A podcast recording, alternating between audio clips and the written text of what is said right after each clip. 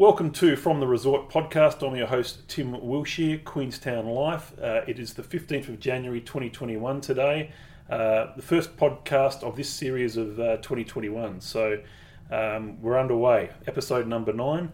And today we have uh, a very uh, inspiring guest. Uh, he's well known for being an Ironman. Um, he's also a bearer of the uh, um, Olympic torch for the 2008 Olympic Games uh, a very good young leader.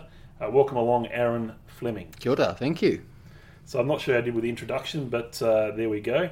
Um, we would like to start off with these podcasts, Aaron, is just a bit of background information about where you came from. Uh, I guess where you were, where did you live early in life, that sort of thing. So whereabouts were you born, and what was family life like for you? Kapai. Well, um, lived in beautiful Queenstown now. This is my fourth year. But uh, prior to that, I was born in Blenheim. Didn't spend much time in Blenheim, but I am a South Islander, a mainlander. Uh, but then uh, moved very quickly in my early years to Taupo, and Taupo was my hometown where I where I grew up, and it's it's where I relate to the most. Um, and it's, much like Queenstown, actually, it's just an outdoor playground. So, in terms of a young person growing up, a really a great place to be. Um, while I was there, I was a a gymnast and a competitive gymnast at that. And so I was in the Waikato team, had aspirations for the Commonwealth Games and uh, and, and lots of other things as well. Um, but uh, you know that all you know did come to a bit of a halt at some point when I um, had a few injuries and um, you know got myself through school. Ended up in Wellington. I've lived in Hamilton. I've lived in Auckland, uh, but have eventually you know found myself in Queenstown. Okay, so in in your sort of uh, teenage years, you mentioned um, gymnast. Were there any sort of other hobbies or sports that you would have had, um, I guess, growing up that you can remember? And uh, what was the family dynamic sort of like with your family?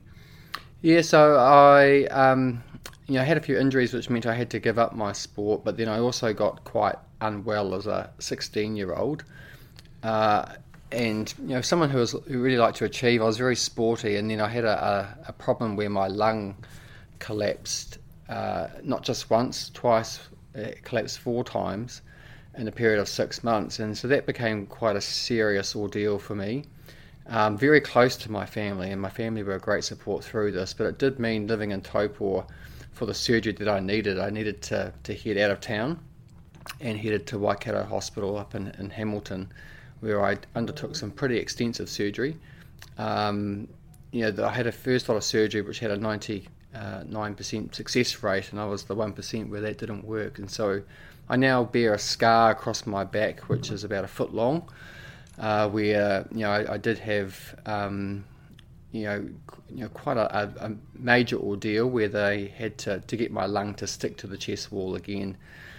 Uh, so my lung now is a big, beautiful balloon. But you know, when I left um, hospital, they they did say that I wouldn't be able to be active ever again, and, and that I'd probably have to make quite a few changes to my life to to not put myself at any risk. So that was quite hard to hear as a as an achiever and a sporty person. That yeah, I'm probably having to sit on the couch for a little bit and um, and you know take life pretty slowly. Mm. Um, so for me, getting back to school was even quite a big drama as a 16 year old because I, I couldn't live life pain free. Uh, I had an addiction to to um, to some of the painkillers that I was on. Uh, so, but I eventually got back. I got back for four periods a week, um, and you know slowly you know ended up getting back to school reasonably full time. Uh, but yes, certainly was a, a, a part of my life which has shaped who I am today and has you know taught me a lot of life lessons, which I would hope many people wouldn't have to go through that experience to learn.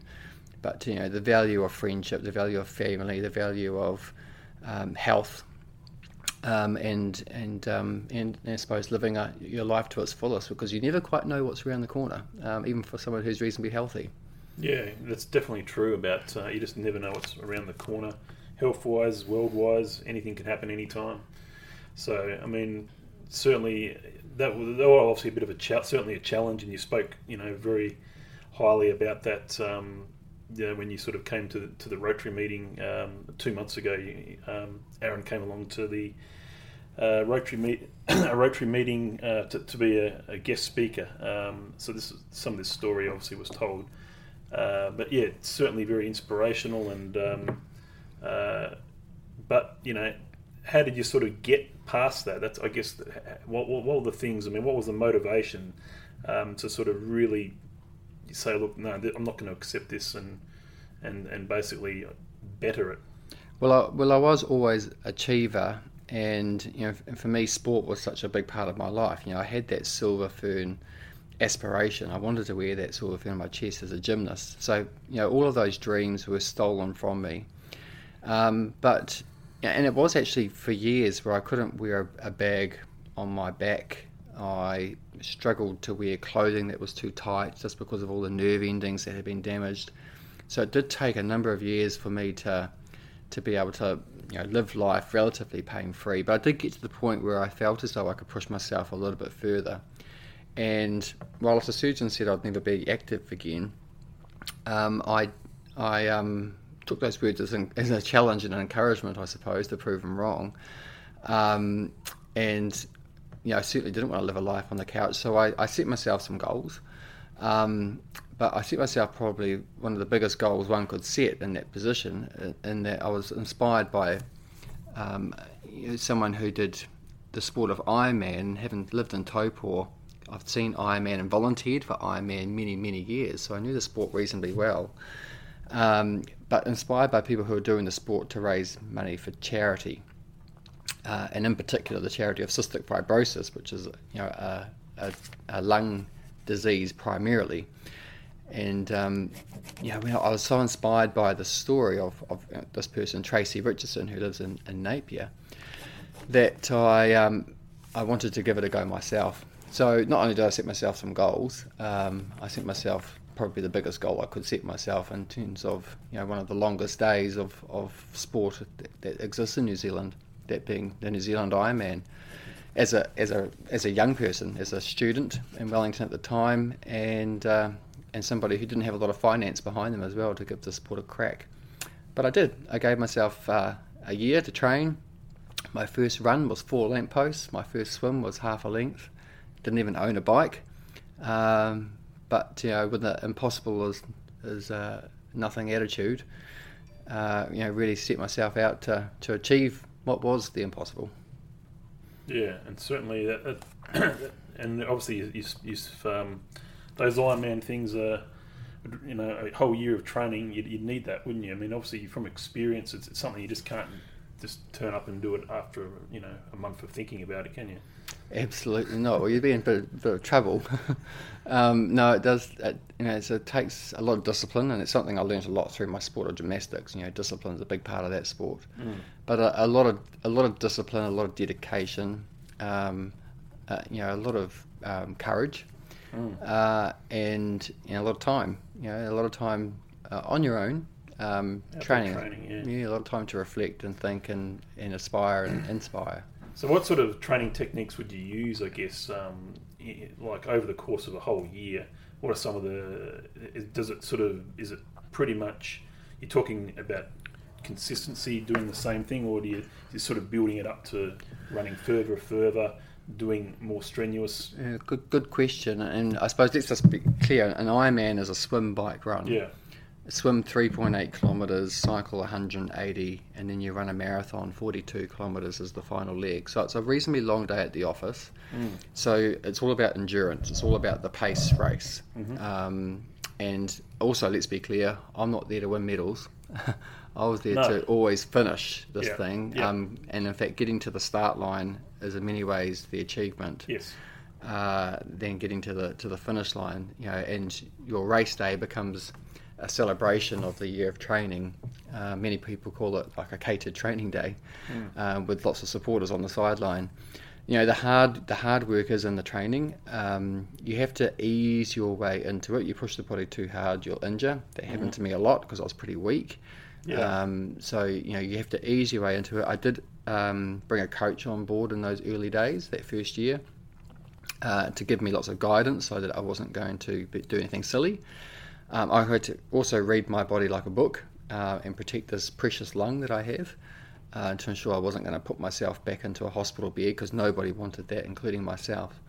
So it was it was about easing my way into it, but um, you know you do peak you know six weeks or so out from a race where you could be doing a 20 25 hour week of training through swimming biking running you could be doing a, a seven hour bike ride on your saturday followed mm. by a four hour run on your sunday um, and then fitting other things in through your through your working week so that that's a reasonably big commitment um, but that certainly isn't the whole year that, that is the peak of the training um, but I did get myself to the start line of the 2006 New Zealand Ironman I was feeling fit. I was feeling ready. I feel like I, I felt like I could complete this race.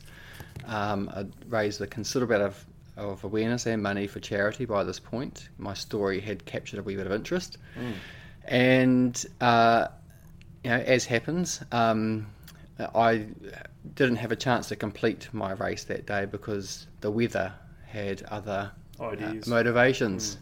And um, so a storm ripped through the town, um, which meant that you know, there's no way they could put anybody in the lake, so there was no swim. So I felt like I learnt to swim for nothing. Mm. Uh, the bike uh, was um, shortened to a 90 kilometre bike ride from 180, and the run was shortened to, a half marathon, so a 21 kilometre run. So it was a 90k bike, 21k run. In the conditions we were given, which was incredibly strong wind, that was still an Ironman effort to be able to complete that race. Yeah. But it certainly felt as though the the dream had been ripped away from me because Ironman is all a sport about doing the distance, going the distance. Mm, mm. And that day I wasn't given the distance to complete. Mm. So then what was next after 2006? So you had that, that, that obviously, I guess you call it a setback when, when, when they shortened the race. So what, what was next? Well, my, my, my one year goal became a two year goal because mm. uh, there's no way I was going to hang my head up on a full year of training and mm. given that distance to race. So I immediately got myself uh, signed up for the 2007 event mm. um, and uh, put myself through another year of training. Um, I only ever planned on doing one Ironman, so this was uh, not part of my plan um, to, to, to compete in two of them. But I I had no choice really because I suppose I'm a bit stubborn. I mean, I set mm. myself a goal. I have to achieve it. Um, so I had to, to get myself through. As it was, 2007 was the most perfect conditions that one could wish for. The lake was calm, uh, and the, the bike and, and the run were both great conditions.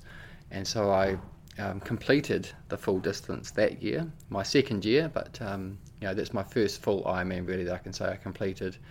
Uh, and I did it in a time of um, just under 16 hours from memory, which is uh, something I'm pretty proud of. Mm. A long day at the office. Yeah, long day. And then, you know, obviously cooling down afterwards. yeah, well, it takes a couple of months to recover yeah. from an event like that. Yeah. And, and as it was, because I had generated a wee bit of interest, I was given the opportunity to wear that silver fern, which I was hunting for as a gymnast, and race at Ironman Lake Placid in the United States, in New York State, mm. uh, which was only a short 20 weeks after this race in 2007. So 20 weeks is that all? 20 weeks. So, so you know, for for a back of the pack weekend warrior athlete like yeah. myself, I yeah. use athlete lightly. Mm. Um, you know that's that's quite a big commitment when you're training in through the winter, New Zealand winter, then to get ready for a race on the other side of the world.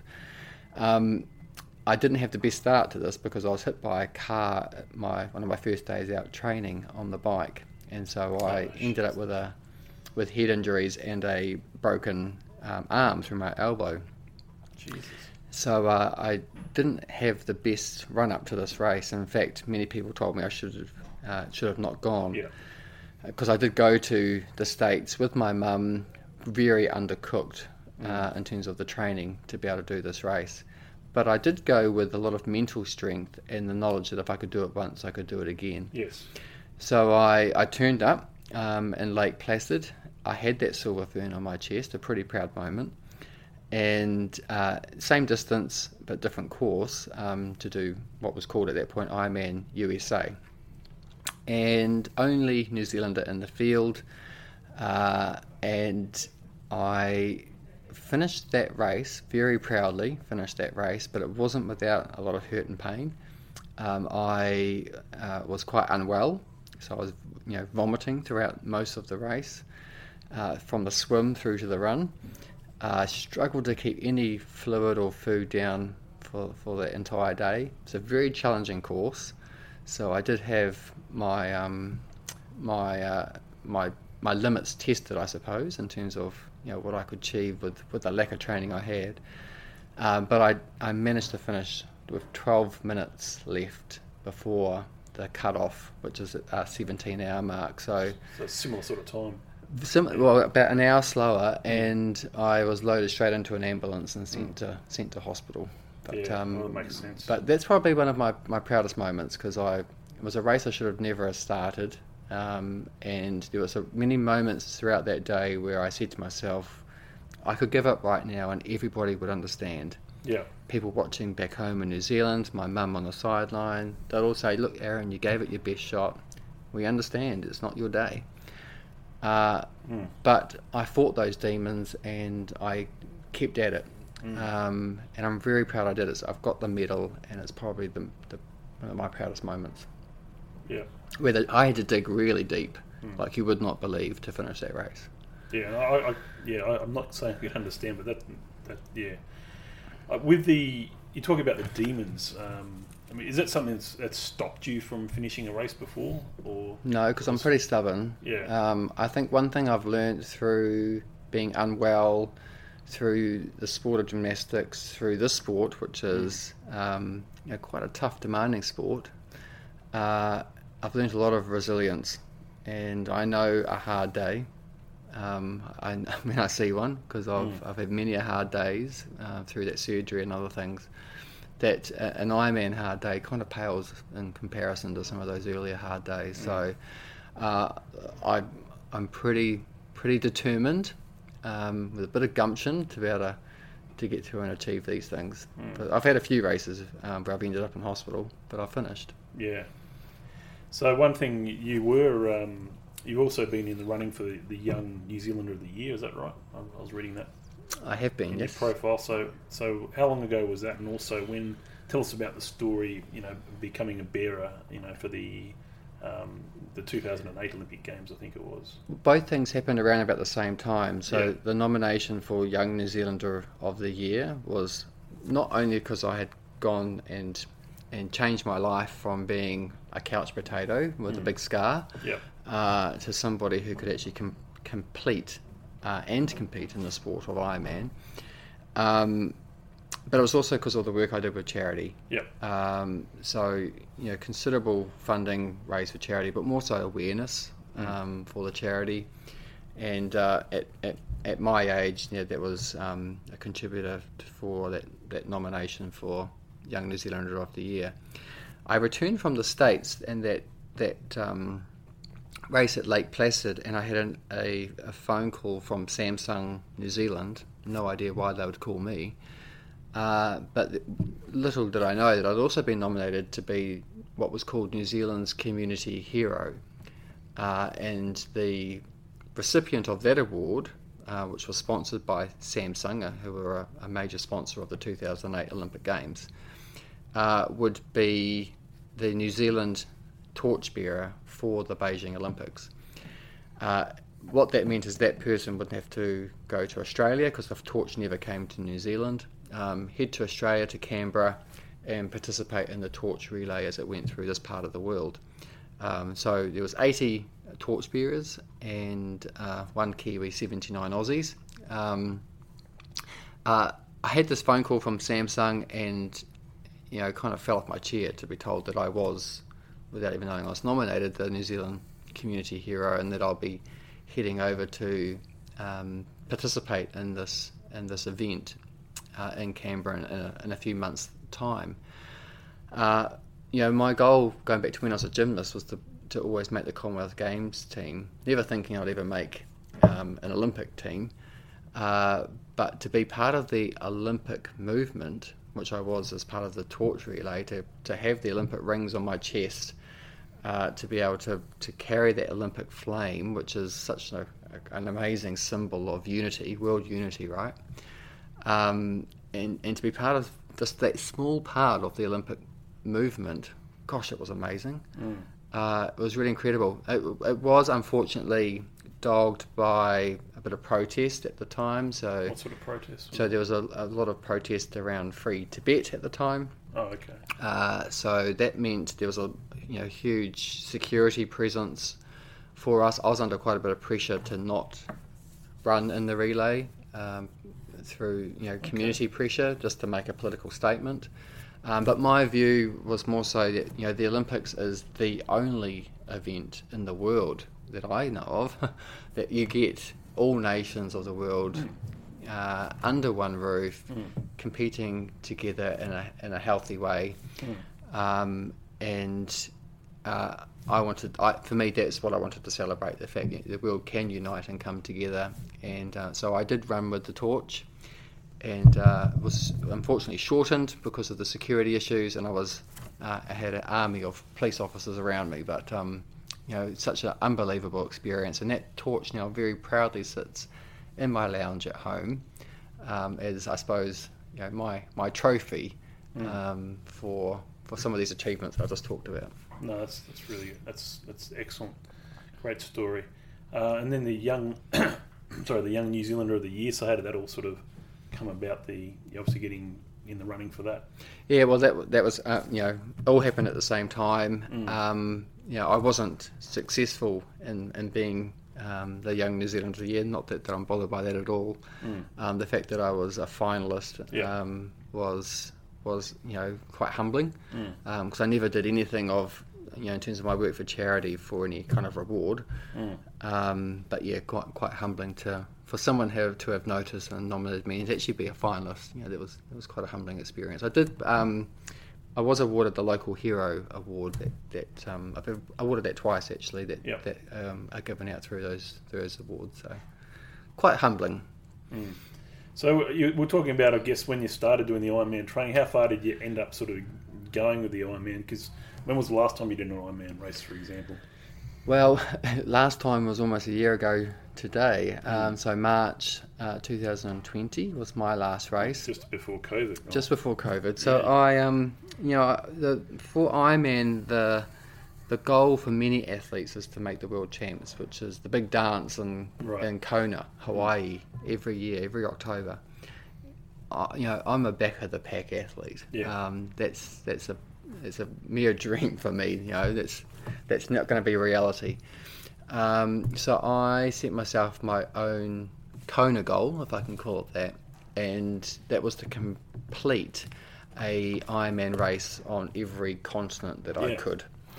And so I, um, and of which you know there were six continents for me to, to try and conquer, and so that was that's been I suppose my my ambition, my dream over the last few years, which has meant I've kept up the sport, the sport that I was only ever going to do one race in. I've, I've kept it up because it's also been very very good for my health, um, very very good for my mental health as well. Uh, it's kept me you know very strong in many ways. So I've kept the sport up, and um, I'm now I've now completed 13 races around the world. Um, nine of those in New Zealand, um, four overseas. So I've completed four continents towards the six of that goal. I've, Okay. There's the Lake Placid race. I've also raced in Melbourne over in Aussie. Yep. Uh, I've raced in Malaysia in some pretty hot, humid conditions, but finished that race. Uh, and also raced over in the UK. So I've got two continents to conquer Africa and South America.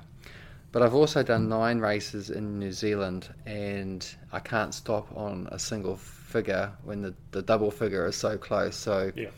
in seven weeks' time, I'll be lining up at Ironman New Zealand to achieve my 10th finish uh, in Taupo, which I'm pretty proud of because So I'm what date's that? It's the this, it's the 6th of March. okay. Uh, 2021, Yep. I'll be um, you know, lining up for the 10th time, which I find quite hard to believe given that Most of them from the same spot around Taupo.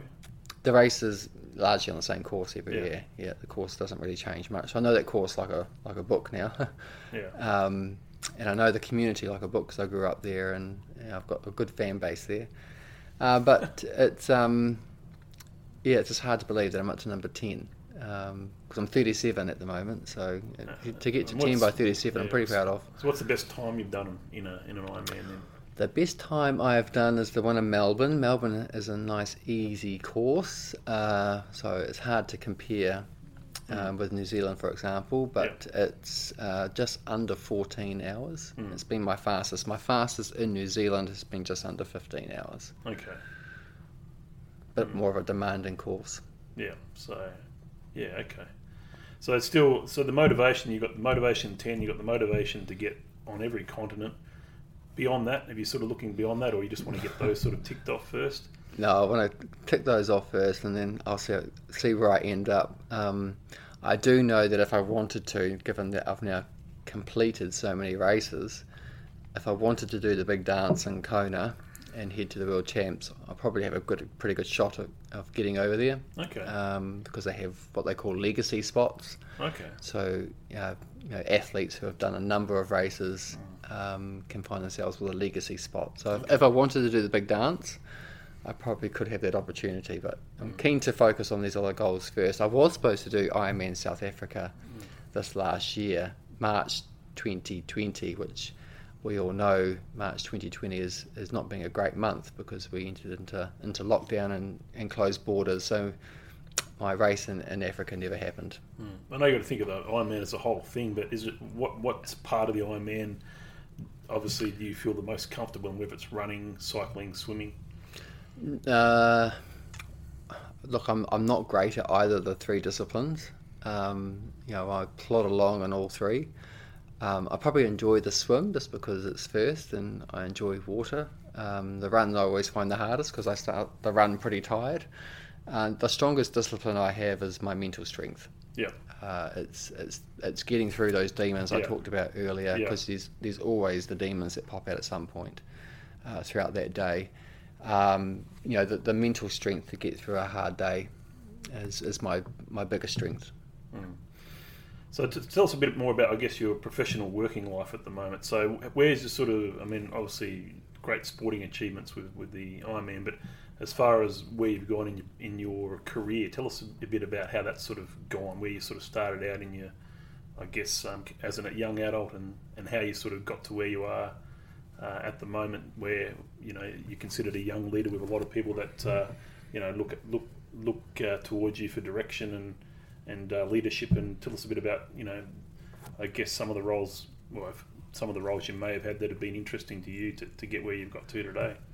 I studied when I was in Wellington environmental science and public policy, so mm. two different degrees, and that's always kind of been my passion since I left hospital. I, when I left hospital, I um, I, I left that, that ward with a with a greater appreciation for the environment and what's around us. And so I, I did want to find a career that felt like I was giving back. Uh, so I um, studied that, but uh, moved into a role with the Royal Society of New Zealand First Science Academy based in Wellington, where I was training school teachers, uh, mostly through funding from, from NASA and with the New Zealand government. Um, but um, training school teachers around New Zealand, but also managed to train school teachers in, in Thailand uh, and in the Philippines. Uh, great experience as a young person. Uh, I then moved to Hamilton, where I started a, a role uh, at the City Council. Uh, that started off in the environmental field, but I had eight years at the council and uh, moved, I suppose, through different roles into into more strategy roles, and ultimately became the strategy and research manager for the city. So that was um, a role that did all the the the corporate planning for the council, therefore the city, working with the the you know the senior executive and the political wing, um, and also the the key strategic uh, relationships across across the city. So reasonably senior role in a metro council um, and, a, and a job which I really really enjoyed. Um, I left local government after eight or so years and dabbled um, in uh, central government. Wanted to kind of spice up my life a bit, so I joined uh, the Department of Internal Affairs, where I had a, a director role with the National Library. Uh, so I was living in Hamilton still, but was working out of Auckland, Wellington, and Christchurch, managing libraries across New Zealand. So something quite different um, again. Um, but you know, good to get central government experience, uh, a national role, uh, and you know, a, a, different focus for me, where I learned a hell of a lot. Uh, and it was a couple of years into that role where uh, I had the Department of Conservation, Te Papa Atawhai, contact me uh, around an opportunity that was in the southern South Island uh, of New Zealand, um, and that's the role I'm in today. I'm in, in my in my fourth year in this role. Uh, so it's a, it's a role that looks after all the conservation land in Otago, all the way south through to the beautiful subantarctic islands. Uh, and uh, one would say it's all the best parts of conservation in New Zealand. I'm certainly quite biased, but I would say that's probably the probably quite true in many cases. Um, but yeah, if, if you add it up, I probably look after at the moment about 12% of, of, of New Zealand, mm-hmm. um, about three and a half million hectares, uh, mm-hmm. so no small amount. Mm. Um, but a job which I, I, really, really enjoy. And if I go back to what I studied, you know, I'm probably in a, in a job which sits quite nicely with what I studied and what my passion is. So very happy to be based in Queenstown and, and um, performing this role across, and this important role across, um, you know, this part of Aotearoa. Yeah, no, uh, Queenstown, beautiful place. You know, I, I, sort of attract just the scenery, the, the, the clean air, the adventure um, lots to do. I mean, that's sort of those sort of the similar things that I guess uh, make you appreciate Queenstown as well, or is there anything else? That, what do you appreciate Queenstown for? Well, we are a, we are a, a, um, a front door to the backyard of of New Zealand uh, in Queenstown, and uh, you know I I probably live a different Queenstown lifestyle. I don't spend a lot of time around the centre of town. I spend yeah. a lot of time in the hills. Um, you know, really enjoying you know the backyard of New Zealand. You mm. know, getting out into Mount Aspiring National Park, getting mm. out into Fiordland National Park, yeah. um, and I've got a, a, a, list of places I'd love to, to get out there and see and do, and to look after a lot of them. Mm. Um, and it's a long list, and I'm mm. still just chipping through the beginning of it because there's just so much to do down here. Yeah, yeah. Uh, so we are incredibly blessed to live in this part of of Aotearoa. I, I really, really enjoy it. And so, yeah, for me, Queenstown, uh, it, it's a fun, vibrant place to live, um, but it is, for me, the front door into the backyard. That's I've never heard it put that way, but that, that makes perfect sense. You know, you're an analogy of that, and you know that there is such a, a vast, a vast um, beauty, um, and there's just so many. You know, you, you could spend forever and, and, not see everything. Uh, you know, as, as you sort of you're trying to look after all this area, you need to try to know this area. I'm not saying like the the back of your hand or like a book, but um, you obviously need to know it as well as you can. So with you know, covering that, that amount of area, and that must be a little bit challenging in order to be able to to not you know make sure you do you you know consider every every sort of bit of what you look after. Yeah, well, you know, you have to you have to, to know what you're looking after. You have got to get out and see there and do it. Mm. Um, so I've had some amazing experiences. I've I've been to the Antipodes down into the subantarctic um, on a navy vessel. Uh, I've been on to Whenua uh, Codfish Island off, off um, Rakiura Stewart Island and, you know, cuddled kakapo in the middle of the night. I've um, spent many a days on, on vessels in, in Fiordland. Um, mm. cruising around those incredible Fiordland islands. Uh, this just last week, I, I did the Milford Track mm. for the first time. For and, the first time, and um, you know, really blew me away. I can see why that track is so iconic across the world because it's such a beautiful, beautiful part of, of the world, uh, New Zealand. Uh, but yeah, for me to get out and uh, and look after these places um, and you know represent these places well politically and supporting um, you know this part of the of the um, New Zealand to thrive and conservation, I've got to get out there and live and breathe it myself. Um, I love to do more of that. I do sit uh, behind my desk a lot, the nature of my job. But uh, yeah, I do have to get out and about and see and do, which I certainly enjoy. Yeah, definitely. Um, I can, I can, um, yeah, just lots of different things you can you can do there. Um, I guess, what do you think the? Uh, I mean, other parts of the world that you've sort of been to that you've been in. Is there any sort of inspiration outside of New Zealand, as far as beautiful places that you've been to and and, and admire their conservation? Um, that you, where you've been to? I probably um, I haven't done a lot of travel with this job in terms mm. of conservation, mm. um, but one experience I've had with this job um, was I went to the World Heritage Committee, the UNESCO World Heritage Committee uh, in 2019, representing New Zealand. Uh, and as the only person there representing New Zealand, and and that was an amazing experience. Um, you know, in a big hall, you know, Congress Hall, sitting behind a sign that says New Zealand. Uh, you know, it was uh, an 11-day meeting, so quite tiring. Um, but getting appreciation of how other countries do or don't um, value their natural values or their cultural values, uh, and you know, working with like-minded countries around the protection of these special places around the world.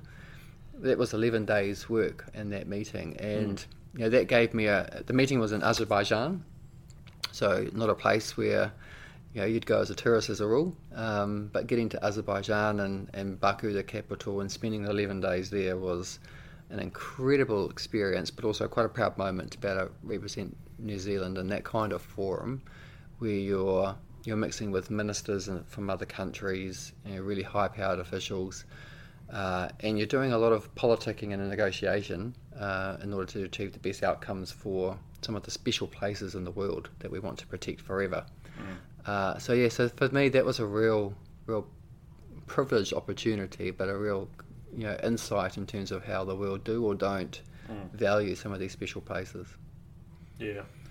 So I guess with, with Queenstown and the, in the surrounding area at the moment, what what, we, what what I'm sort of thinking and seeing is that we're certainly going to get a lot more population in this area over time. It seems to be growing in population, um, even out to Gibbston and these other areas. Jack's Point, you know, if you go back what seven or eight years, doesn't really exist now. How many people have you got out there? You've got uh, there's about 800 houses or so yeah. out there. Plus, you've got Hanley Farm now, which has probably got another 200. So it's popping up pretty quick. So you can see that a lot, a lot of people love this this part of the world, and as a result, lots of uh, people are coming in here, putting their houses in, unit develop, developments and all that sort of stuff. Um, what do you think about that? Uh, uh, uh, you know, this area sort of getting a bit more populated, and and does that sort of have an effect? You know, with the way you sort of look at the env- surrounding environment. Uh, no, it doesn't. I think um, you know the the environment is there for us to enjoy and value, mm-hmm. and the best way for people to enjoy and value the environment is to actually get out in it. Yeah. Um, yeah, and, and we're becoming increasingly urbanised as a population. That a lot of the the young people, our rangatahi who grow up in urban centres, don't have those opportunities to be able to get out and explore the backyard and yeah. know how to camp, know how to cross a river, know how to do these things.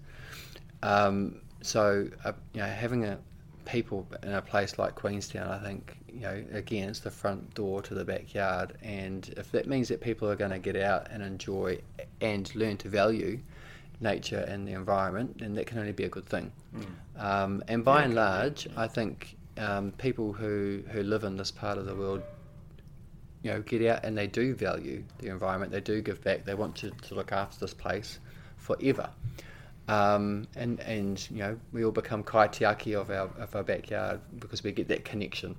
So look, I don't have any problems um, with with no, people choosing to, to live in this part of the world because I can absolutely see why they'd want to. Because. If you saw my Instagram post last night, it was uh, I took this beautiful photo of the lake and I said, you know, what an awful place to live because uh, you know it is such a stunning place to to be. Yeah. And um, you know, I think if people are choosing to live here, then mm. yeah, I can absolutely see why because that's why I chose to live here. Much why you probably chose to live here. Yeah, definitely. I mean, it, there could be some revolutionary things that that Queen happening in Queenstown in the future. If you if you you know if you're sort of putting on some future goggles and you can see that maybe this is where um, you know we could get something you know that's that's not there even there right at the moment. Um, I, you know, I've read some interesting things and stories about you know things like this being a place where you've got driverless cars in the future, in the not you know not too distant future. Um, you know, people like uh, you, you, may have heard of a fellow by the name of um, Rod Drury, the founder of Xero, um, who I've actually ran into um, a month or two ago. I just ran into him up at Cargo at Gantley's, and uh, just sort of amazed because he was sort of really uh, in in my sort of line of work. He's like a he's like a you know sort of god, I guess, the creator of the this accounting software. But what he's doing in this area, have you sort of read much about what he's doing um, and, and, putting his some funds towards and stuff mm, like that? Yeah, I saw the recent announcement for um, Lake Hayes and mm. you know the, the work they're going to do out there. So yep, absolutely. Yeah, so um, people like that, you know, being connected uh, with some really good ideas, and I think there's a lot of people out there with ideas that can really even even though we what we, we had 2020 with what we had, I still think in, you know the future should hold quite well for for Queenstown when it comes to um, not so much being being known as as a tourism destination, but something something different. Yeah, well, it's a lifestyle mm. destination, and I think yeah. what 2020 has given us is a wee bit of a stark reminder about what's important, mm. but it's also given us uh, a whole heap of opportunity to be able to explore, you know, what, what that future might look like for a lifestyle destination, which Queenstown is. So I, I like to think of it as a lifestyle destination more than a, a tourist destination. Um, that's because it's my home.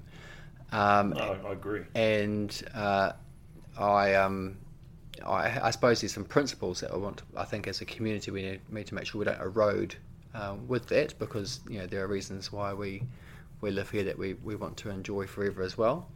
Um, and maybe that's a bigger conversation for the community as we look into the, the future and we might need to, to rebrand or reset uh, or, or pivot and you know all these, these buzzwords.